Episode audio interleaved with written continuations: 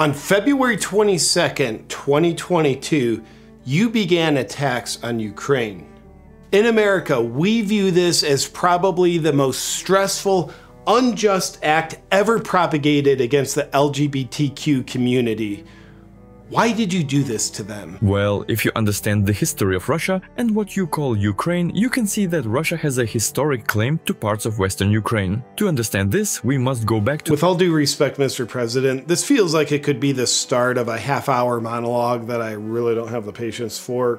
Could you just cut to the chase? Ukraine belongs to us. In much the same way, if someone took a possession of yours from you lawfully, it still belongs to you, and you would have every right to take it back. That's where we fundamentally disagree. Now in the West, particularly in America, we've legalized crime, and we've made it a crime to stop crime. That is the dumbest thing I've ever heard.